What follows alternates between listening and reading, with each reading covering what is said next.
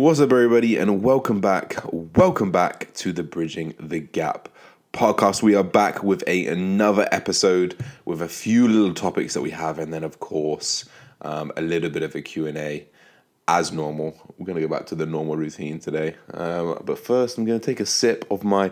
I've got a blue monster today, and I have to say, it is not as nice as 3D energy drinks. So if you're out there get yourself on Insight Supplements, 3D Energy Drinks, Josh 10 for discount. Um, but I've got a few things I want to talk about today. First of all, is going to be like how I set up my day. I get a lot of people ask how I time manage and how, and how I keep on top of everything, especially during a prep where everything is just like go, go, go, go, go.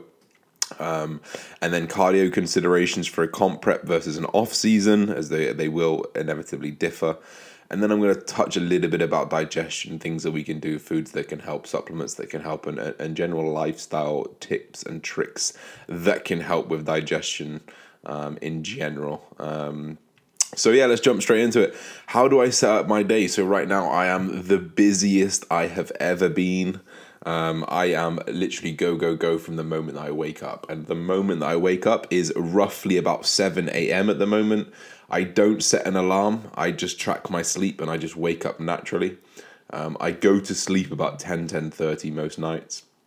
And I'm and I'm asleep within like five to ten minutes because I'm absolutely beat. So I am getting about eight or nine hours um, sleep a night. We know that we're trying to get that minimum of seven hours, like a minimum of seven hours, and still you want to be aiming for for seven and a half, really trying to get that four sleep cycles of 90 minutes where you can, four to five sleep cycles really of 90 minutes each where you can.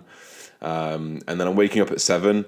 And, and when I wake up at seven, for whatever reason, whether it's a very good night's sleep, whether it's my nutrition, whether it's hydration, whatever it is, I am raring to go. So I wake up, um, I go weigh myself, go to the toilet and whatnot, take any photos or check in pictures that I need to for my coach.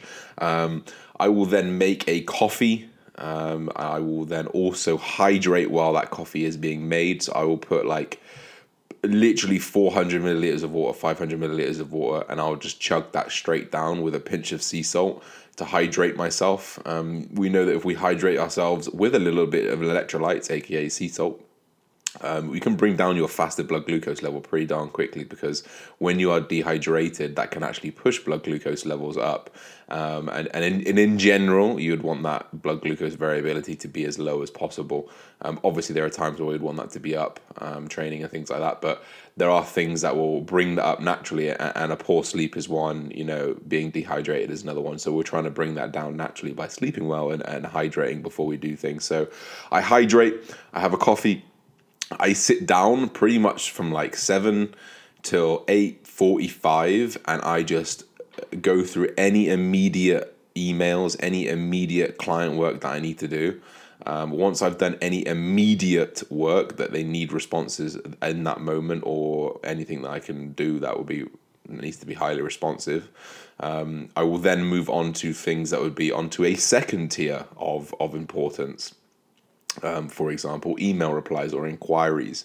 And I will just go through that process of, of my priority list one, two, and three. Three being the least important, two being they need to be done, you know, probably today, and then one being they need to be done now. And I will just filter through my work like that at different points in the day. Um, from there, um, it's a 20 minute drive to the gym. So I drive to the gym. I do my 45 minutes of cardio, which is uh, which is spent with a podcast. Um, I'm not a big fan of watching videos and Netflix. Uh, I used to do it, but right now I find that my brain can't really stay active, and I just want to like zone out and breathe, and sometimes close my eyes and not have to look at a screen. And I'm looking at a screen all day anyway, so it's quite nice to just not look at a screen for 45 minutes, but still be able to absorb information. And I find that I can absorb a lot of information during during cardio. So 45 minutes, like, it's a long time. So I can, you know, I listen to a podcast a day or, or half a podcast, and then the next half of, the, of it the next day um, which is pretty cool. I then get off the Stairmaster, which has absolutely battered me um, for about 10 ish. Uh, and we'll give or take, I'm trying to aim for about 10 ish each time. I then do half an hour, 30 minutes of steps, which is a, a steady state. Steps um, will in, will be separate from cardio, and they are separate from cardio during my prep. Um, but I do about 12 and a half thousand a day. So I knock out about four thousand in half an hour. Um, this just gets me a big chunk done, so I don't have to constantly be intervally walking all day. Um, and during this time, I'm, I'm going through either client check ins. Um, I'm, I'm again answering any emails that can be answered on my phone. Um, if I need any, like, uh, you know, my coaching sheets or anything like that, I tend to leave that for my laptop work. But, uh, you know, I'll get a good amount of check ins done. I've got all my coaching apps set up. Um, so I can just go in on my side and, and update things and then send over send over the feedback. Um, so I'll get some check-ins done on that half an hour. I then drive back home. Um, I'm back home for like quarter to quarter to eleven. I'm then having breakfast, um, which is just standard egg white omelette at the moment, um, until about eleven. From eleven um, until literally twelve thirty, probably, I'm again going through all the rest of my check-ins I have to do because I will split my check-ins Monday, Tuesday, Wednesday, Thursday, um, and then I have like one or two uh, on a Friday, and then the rest will be on a Sunday. So I have Saturday completely off. Um, and then at twelve thirty, I'm going for another twenty minute walk to get another two three thousand steps in, so that I'm at least at like six or seven thousand by the time I get to the gym. So and then I'll come back for like quarter to one, uh, one o'clock. I'm then having my pre workout meal, which I have about ninety minutes pre um, so at one o'clock, I'm sat down, I'm eating, I'm I'm just watching a video, I'm chilled, I'm not engaging in any work whatsoever. I'm actually sat at a diff. I actually sit at a different place to where I work when I eat. Uh, just so that I can really help my brain distinguish between the two and, and understand that when I'm here, I'm eating, when I'm here, I'm working, and they can help with things like things like saliva upregulation, stomach enzyme upregulation, and, and, and just helping digestion in general something that we'll talk about a little bit later on. Um, and then from there, I'll do like another 45 minutes of check ins. Um, and then I'll make sure that I have at least half an hour pre session where I'm not doing anything and I'm just chilling and relaxing and mentally preparing. Maybe I'll watch like a, a training video or something on JP's website or, or watch a video where it is uh, anywhere on YouTube or anything like that. I then head to the gym. I'm, I'm training by about 2.30, um, have my pre workout in, and I finish about 4.30 ish, maybe maybe quarter to five. I will then do another half an hour on the steps, um, a brisk walk. And when I'm again, I'm going back to more check-ins um, and just making sure that, that, that I'm getting through the rest of my check-ins until then. Um, I'm back home by 5.30. I'm eating my post-workout meal by 5.30 um, after after probably about 20 minutes of, of just chilling and, and five to 10 minutes of meditation. So I'll come back, I'll chill, wait for my heart rate to get down, then I'll meditate, and then I'll go eat.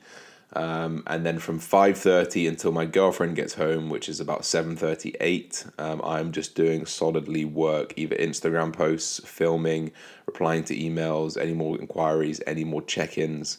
Um, and then when she gets home, I try and switch off um, but to be honest, I'm, I'm probably plinkering on my phone till about 8.30. I'm probably doing work every night. Um, and then from there, it's literally just rest, uh, get another final 20 minute walk in for my steps, and then, and then set myself up um, to have at least an hour before bed where I'm just chilling. So at the moment, like we just sit and watch Love Island, you know, and just whatever, mong out in front of the TV, smoke a joint or whatever, and just chill and then and then we do it all over again, guys. And and the days that I have my rest days, for example, like today, I have you know way more time on my hands, um, and I get way more work done. So I schedule a lot of my work, um, or a lot of more my more taxing work on a rest day because I've got more long. I've got longer bouts of time where I can do that. Um, but in terms of like where I schedule my my most demanding work, because when I wake up in the morning, my brain is just on for whatever reason it is at the moment. My brain is. It it wasn't like this in the off season, so it might well be that it's just the lower carbohydrates and I'm not so sluggish. But my brain is on, so I place all my most demanding work. Like I said at the start, I have a tiered system where my number one stuff is my most important, most mentally taxing, demanding. My big long voice notes, my big long videos, they're getting done in the morning when I'm most mentally active. Post workout, you know, like I'm not really going into like huge detail of like this and that. You know, I'm not trying to give out twenty minute uh, replies to to people and stuff. You know, I, I'm really just trying to give the um, the, the like the less mentally taxing work. I'm trying to like shift it towards the end of my day so that my quality of work doesn't sacrifice. It doesn't get sacrificed. Um, and I hear a lot of entre- entrepreneurs talk about that in the way that they set up their day. You know, some people are evening people, some people are night owls. So therefore, I would, I would suggest to you guys, you know, put put your put your most taxing uh, work of the day where you're most mentally active.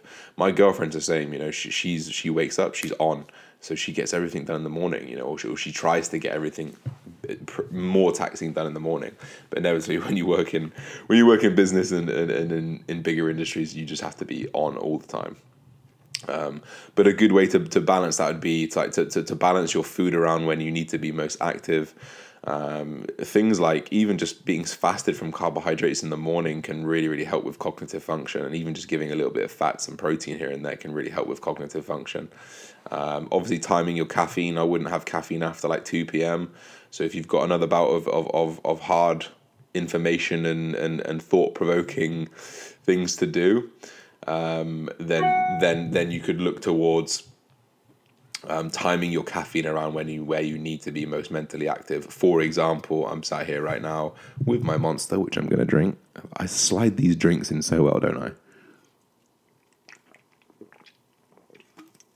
And I'm, ooh, ooh, ooh. That was like a toke, and. uh and I'm having this caffeine when, when I need it, when I want my performance to be up. Like caffeine should be used as the performance tool. And that doesn't necessarily mean performance for the gym. It just means performance in general, mental performance, physical performance. Um, so so yeah, that is how I set up my day. I get asked that a lot, so I thought I'd ask answer it on a podcast. I wanted to answer it on my on my Instagram, but you can imagine fucking listing all that would take up seven pages of of Instagram. I don't want to do that.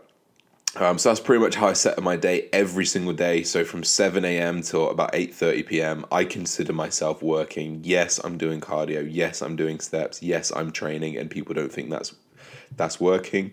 I'm a bodybuilder. The way I look, the way I have to train, the way I fit. Like I remember, I'm filming these sessions. I'm I'm talking in these sessions. I'm constantly editing and, and uploading social media and thinking about the next social media plan. When I get a plan, I'm writing it down and and and there's a lot there's a lot that I do um, that a lot of people would be like, oh, you're not working. But you know what? I don't even feel like I'm working. You know, they say when you when you find that passion and you can use that as your job, you'll never work a day in your life. And that's genuinely how I feel. I feel like I do not have a job, and it's crazy because I wake up and I love what I do, um, and I am uber blessed to be in the position I am, and I count myself lucky every fucking day. I cannot tell you how many messages I've sent to my girlfriend and said, What is happening? How am I doing this? How are we living this life? How am I living this life? How am I in this position? Because I look at myself six months ago and, and it was just completely different. So, um, I, this is a this is a chance I can say thank you to my girlfriend. I'm sure she's going to be listening. But the last six months, she has helped me transform myself into someone who I want to be for the rest of my life, and and I'm just so happy with how motivated I am. I'm so happy with my life. I'm so happy with with how things are. And I'm saying this like in the depths of prep. Like I'm under three weeks out. I feel like I do feel like shit, but like life is too good to like let that overcome me and succumb me. So I'm just in a very, very good place mentally. And, and it's down to the people that I've had around me. No more negative bullshit. No more dead weight. No more people dragging me down.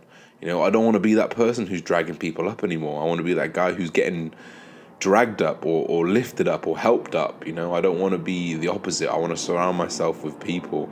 I put a post about this on my Instagram. I want to surround myself with people who are better, smarter, working harder than me because it motivates me and it brings me up to that level. It forces you up to that level. You're the product of the five closest people around you. Well, I've got my mum, my girlfriend, um, and then obviously I've got the people on social media. At the moment, I've got my, my coach, who's probably the closest person around me. So that's three incredible people around me that support me.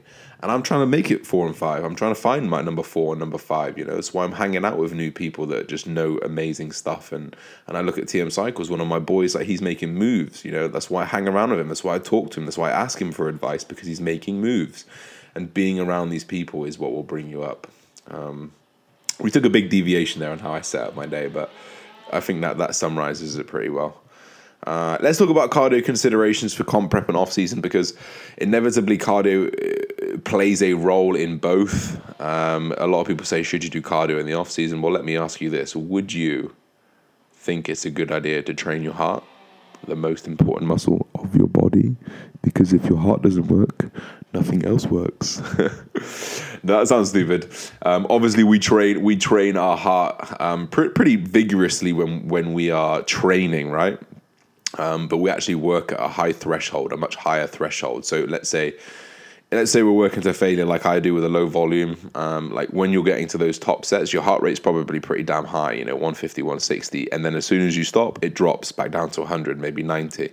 And it's constantly going up, it's constantly coming down during intra sets, you know, an intra workout is going up, it's coming down, it's going up, it's coming down. But actually, sometimes it's beneficial to bring it up and then to stay up at like a, you know, a cardiovascularly beneficial area for example, rule of thumb, just double your resting heart rate. Most people 60, double it. 120, you know, most people 65 actually, 130.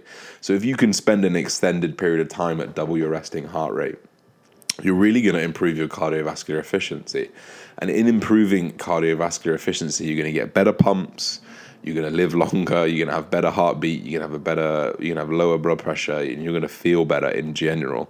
Um, so it's a good idea to have a year-round cardio. Now, in the off season, I would recommend maybe doing it on a rest day, um, just to take so it doesn't take away from performance because we are obviously trying to perform at the highest level at all times. Um, and that would be a consideration for comp prep as well to put cardio where you can perform in the gym the most. So you wouldn't go and do 45 minutes of cardio pre workout and then go train because it would affect your training so much. So if you can separate it, you would want to separate it. Similarly, in the off season, if you can separate it from your session, separate it. Though it's less important to separate it as you do have the abundance of food and the caloric surplus, so you're probably going to be all right. Um, but I would separate it onto a rest day.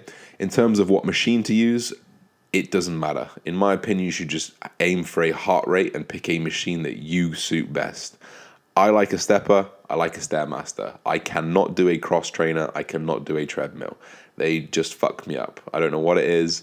The stairmaster fucks me up for sure, but it's it, it, it's manageable and I can do it and, and I can manage it across the the week. So in terms of what machine, it doesn't necessarily matter. It just matters at the consistent work rate that you that you're at.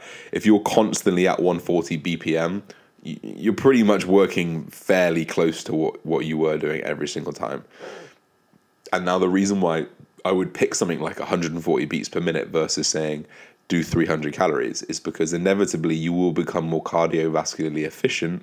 What it takes you to get like the level it takes you on the machine to get to 140 beats per minute will get harder and harder and harder. So if i just say 300 calories but you put the the the, the level up like the, the, time goes down but because you're you're more cardiovascularly efficient you're better at cardio you're hot you're fitter you're healthier your heart rate stays lower for longer right so in setting a heart rate put it it, it, it like forces you into progressive overload of cardio um, so like for right like let's use me for example in this prep i started at level 7 on on the stairmaster uh, for like 30 minutes and I was at like 150 beats per minute the whole way. Now I'm on level 10, you know, and I'm struggling to keep at 140 because I've got so fit, because I've got so good at that machine. Um, it's taken me more. So it's a good idea to track that because you will get better at something. So you should make sure you continually push that up. When it comes to considerations for a comp prep, um, I think we've covered off season there, right?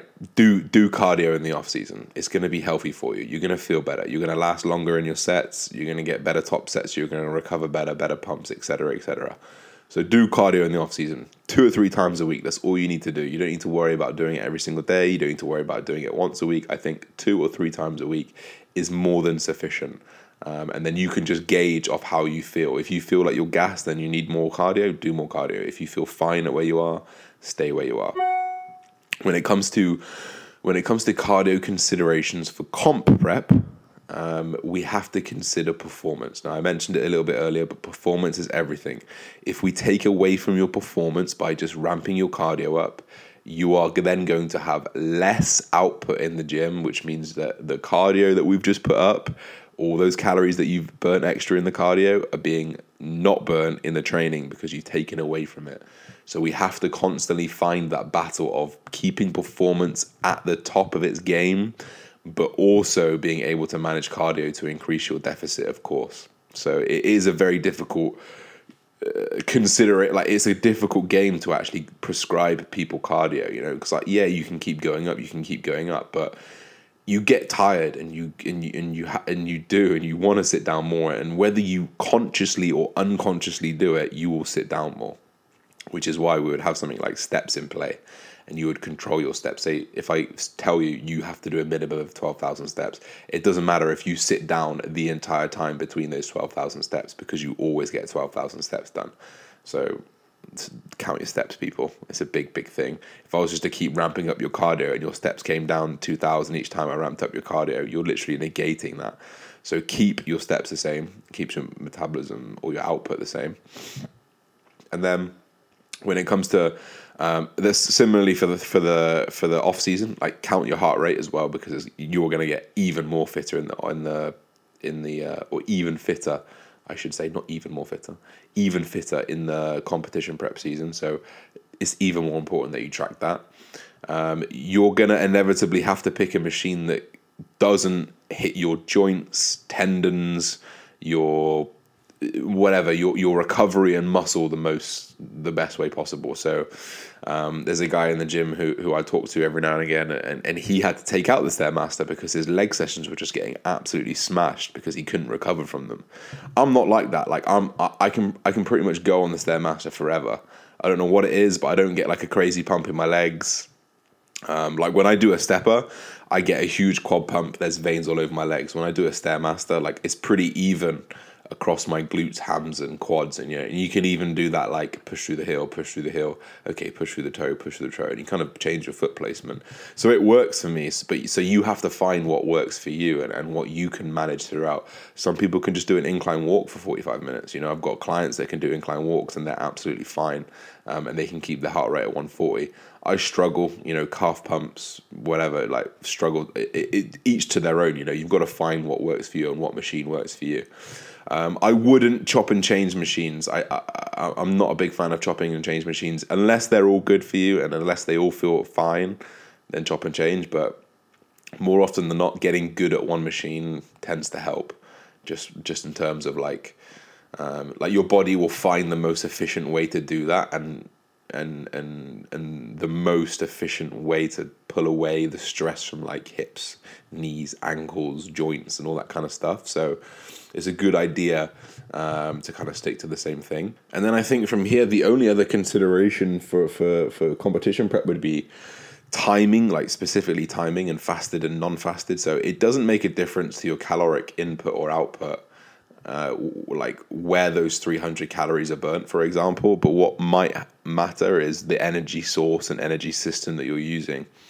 For example, maybe you spend the last couple meals fasted from carbohydrates. Maybe you wake up and you're fasted and you go do cardio and you and you're on a low calorie diet anyway. I mean, odds are you're probably going to use a lot of a lot of uh, free fatty acids for energy because you just don't have glycogen in you. So, fasted cardio may help in that sense. It's probably going to be less than a percent in terms of actually determining fasted versus non-fasted. Um, but if you consider that if you did it fasted, it's probably going to be away from training. It's not going to affect training performance. Da, da, da. Like it has knock on effects, you know, so that percentage might go up because of other things. But directly doing cardio fasted versus not fasted is probably not a big difference. And I wouldn't worry too much if you can't fit it in fasted. However, if you're using something like yohimbine, which is a like a natural fat burner, it's a beta um, adrenergic agonist. Uh, I believe I, th- I, think it's a beta. I think Clen's and alpha. Um, but but it but it does get affected by the presence of insulin, and, it, and and and the presence of insulin will negate some of the effects actually. So if you're using yohimbine, do it fasted. Um, if you're using Clen, it doesn't. I don't think it really matters. I think you can you can eat and, and take Clen, and you're still going to get the benefits of Clen. So don't worry about that. Um, but generally, fasted or non-fasted it's not going to make a huge difference what really makes a difference is how close to training that really is and if uh, it's going to affect your recovery for that training. So, in terms of cardio, guys, training performance first, then worry about cardio. Yes, cardio is an output tool, but your biggest output tool, and more importantly, your hypertrophy and muscle retention tool is training. So focus on that first. Finally, guys, something I wanted to touch upon is going to be digestion.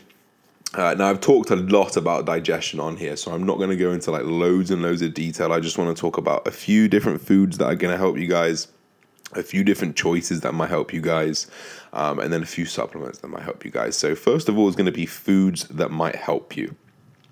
Now, when we talk about food, and in fact, when we talk about bloating, digestion, indigestion, diarrhea, constipation, any kind of digestional, gastrointestinal stress or, or, or, or problem, it's all well it, it's it's like 90% of the time going to be down to like your food choice.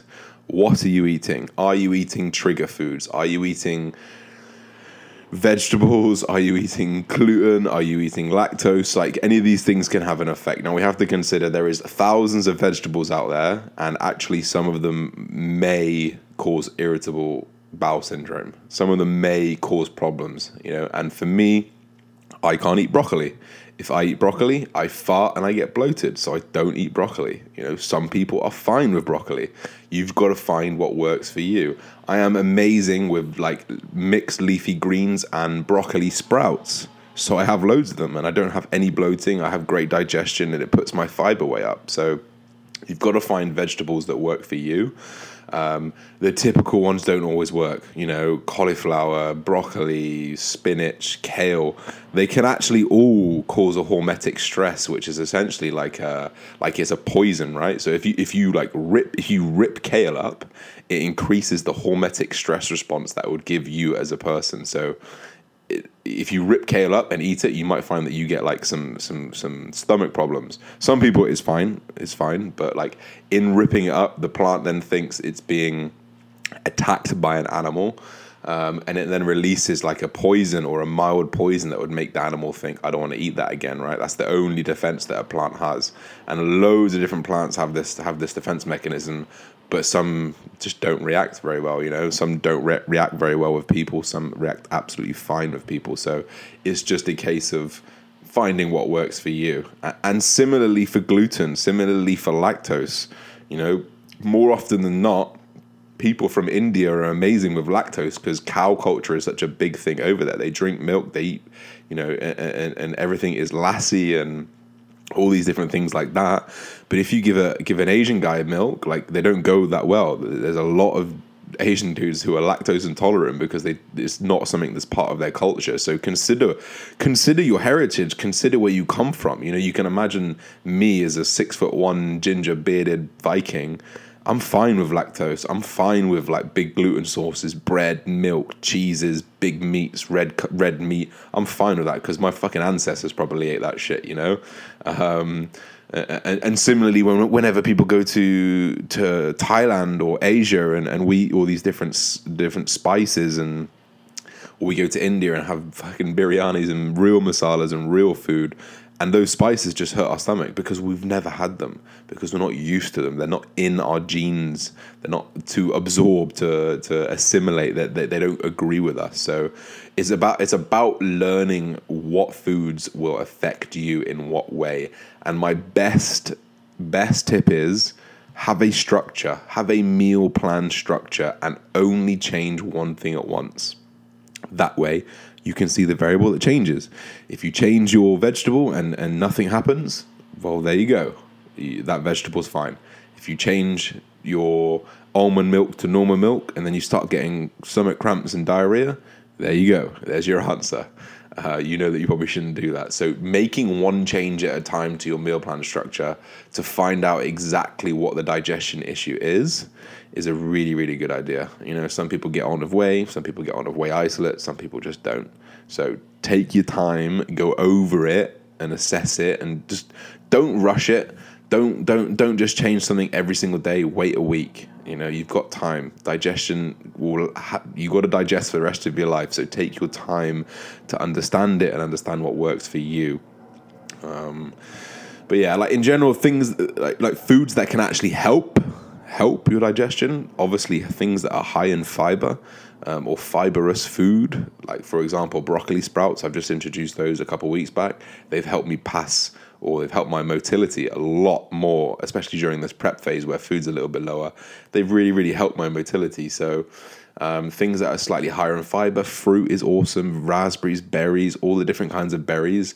Berries are pretty pretty fucking good actually. High in antioxidants, high in minerals and vitamins, micronutrition, high in fiber, lowish in carb. Obviously, the higher carb than than than than, than vegetables. Um, but with the fiber in there, like they are, if you're not eating berries, mixed berries, fruit any kind of fruit, you are missing out on a huge nutritional, micronutritional profile. Fiber, which is going to help, you know, it's nature's toilet brush. You know, it's going to help your intestines, it's going to help your cilia um, brush through all the food that is stuck between them. So you make sure that you get your fiber in, boys and girls, um, and also in the form of vegetables. But like I said earlier, find which vegetables work for you. If you can get some cruciferous vegetables in there, that would be awesome. Some kale, some broccoli, whatever, whatever cruciferous vegetable works for you, stick in there, and I promise you, it's going to help a lot. Um, fermented food. So fermented food can really, really help. Um, things like sauerkraut, uh, anything that could kind of is probiotic-ish or has back, live bacteria in it. So kefir is a, is like a fermented yogurt milk. It's like a, I think it's I think it's Arab, um, or, or I mostly see it in Arab land anyway. But oh, it's monster gone. That's a sad time. Um, but anything that's that's probiotic and has some some uh, bacteria in there that's going to help your gut flora and microbiome. Generally speaking, it's going to help. Um, so so I try and get. Uh, to be honest, I, I'm not very good at getting fermented foods, but I do supplement with probiotics, which I'm going to talk about later in the supplement section um, of this digestive part. Um, but mostly um, you could pick up some fermented foods like they're sold in Tesco's and stuff, so you could try just working some. They do taste a little bit weird, like kimchi tastes a bit weird, and and sauerkraut tastes a bit weird. But once you get like a, a taste for it, kefir tastes banging, by the way. So get some kefir in. Um, but once you get a taste for it, like it can really aid digestion, your gut microbiome. We know that like I think it's I think it's something ridiculous like 70 to 80% of your immune system is based in your gut microbiome. So, you know, when you're taking antibiotics and you completely wipe that out, you wipe your immune system out as well. You know, if you've got gut issues, your immune system is probably down. That's why a lot of autoimmune issues will have direct correlation to digestion issues, you know. So, um, it's really, really important that you do look after your gut care and your health care and your microbiome. Otherwise, you're just you're literally just cutting yourself short the whole time, and you can really improve your life if, if, if you do take care of it. So, to summarize, foods avoid the foods that cause you stress, take your time, stick to a meal plan, swap foods in one at a time, and find out which ones do cause you stress. Um, eat foods that are rich in fiber, um, loads of different colors, textures, micronutrition. Eat foods that are possibly fermented, um, as long as they agree with you. Um, hydrate really, really well. Water is a big part of digestion as well. Um, and that's pretty much it in terms of it. I'm sure there's some extra things. If there is, don't hesitate to DM me. Don't hesitate to help a brother out. But I can't think of anything else top of my head. Um, moving on to supplements now. The reason why, in fact, you know what? I'm going to do supplements last. Stress. Stress is a big one. Sleep poor sleep has a huge correlation to poor digestion. If you are sleeping less, if your stress is high, I promise you, um, your digestion will be off as well. So, stress mitigation, breathing, meditation, um, anything that's going to help your parasympathetic nervous system activate um, is going to be a really, really good idea for just bringing things back to a level of digestion and assimilation that, that that's just optimal for the body. You know, like you, you can imagine also things like being in a position to eat in terms of heart rate, in terms of breathing rate. Like you wouldn't want to go finish a marathon. Okay, maybe you would want to eat straight away, but you wouldn't want to walk over the finish line of a marathon at your heart rate that's been uh, 140 beats per minute for 26 miles and then just start eating a burger. Do you know what I mean? Like your body would just be like, get away from me. You need to wait until everything's back down to like baseline, breathing rate down to like six per minute six, seven breaths per minute, you know, heart rate back down to 60 or whatever your resting heart rate is. And you're going to be in a position to assimilate and digest a lot better. We know that when you're in that parasympathetic nervous system, um, or when you're in that parasympathetic state, I should say that saliva upregulates, digestive enzymes up- upregulates, stomach acid upregulates, and your ability to digest and assimilate upregulates. So it is important to be in that state to digest. And, and you will find that if you're in an inflamed sympathetic state, that your that your predisposition to digestive issues is going to be higher, whether you like it or not. Um, and that's the reality of it. So stay de stressed, guys. Like it is a real thing. And, and, and you'll find that a lot of business guys, business guys and girls out there who have high stress jobs, they're suffering um, with digestive issues and they, and they don't know why. And they eat great diets and, and it could just be down to stress. So really, really focus on stress mitigation. And I, and I think you're going to be in a good, in with a good time. Um, finally, supplements now. You can supplement with probiotics and, su- and enzymes and things like that, but ultimately, if the foundations aren't there in terms of nutrition choice, in terms of stress mitigation, this ain't gonna do shit. It ain't gonna do shit. So, if you haven't got those first things in place, ignore this section. However, probiotics VSL 450 billion are what I'm using at the moment. They are one of the highest quality, highest count of bacteria probiotics on the market. It's about twenty pound for a for a week serving, so it's pretty fucking hefty. Uh, no, two week serving, so it's ten pound a week. It's pretty hefty. I only run this like every other, uh, like every three or four days. I'll have one. Um, just to kind of keep myself if i find myself having digestive issues we've got to bear in mind that i was on antibiotics like four weeks ago three weeks ago so i have a pretty good use of probiotics um, at the moment to help my digestion um, but also now foods um, they have uh, i think it's called 10 billion um, they have one as well which is a cool probiotic but anything that's going to aid your gut flora um, will help digestion um, a little bit as well. Um, and then now food super enzyme is like a uh, a, lipo, a lipase, protease, and amylase combination. Also, I think there's some HCl in there um, that can just help break down foods and help the digestion and assimilation of foods if that's something that you struggle with. I personally recommend uh, enzymes high into an off season when perhaps the amount of food that you need to digest is a little bit super physiological, a little bit more than normal. Um, you might need a little bit more than normal help, um, especially uh, things like, especially things like stomach acid, uh, enzymes, saliva. They're all going to downregulate in an off season because you just don't really need to eat as much or want to eat as much, or your body's not going to want to eat as much because you're just in abundance all the time. So um, I think it's important to understand that yes, the these enzymes and probiotics are a tool, but they ain't going to do anything with with without the other things in place. Um, there's a little bit into apple cider vinegar um, and a little bit into um, things like beetroot and, and things like that. But I'm I'm not clued up enough to say why they would help or why they wouldn't help. So I'm not even going to delve into it. But those are going to be the two supplements that may or may not help your digestive issues if you have everything else in place. Um, so that's it. I'm going to leave that there for those three topics. I'm going to answer a few questions right now, and then we're going to leave this podcast where it is. Uh, let's get into the first question. First question: uh, How far do you think roids are utilized in Hollywood? In Hollywood, and w- whose physique there are you a fan of? So I don't really give a shit about any of their physiques, but yes, they are 100% used. Sylvester Stallone, Arnold Schwarzenegger, uh, what's his name? Tom Hanks, Mel Gibson, I've heard talk about. All of these guys are running TRT, 100%. All of them are going to be running testosterone replacement therapy.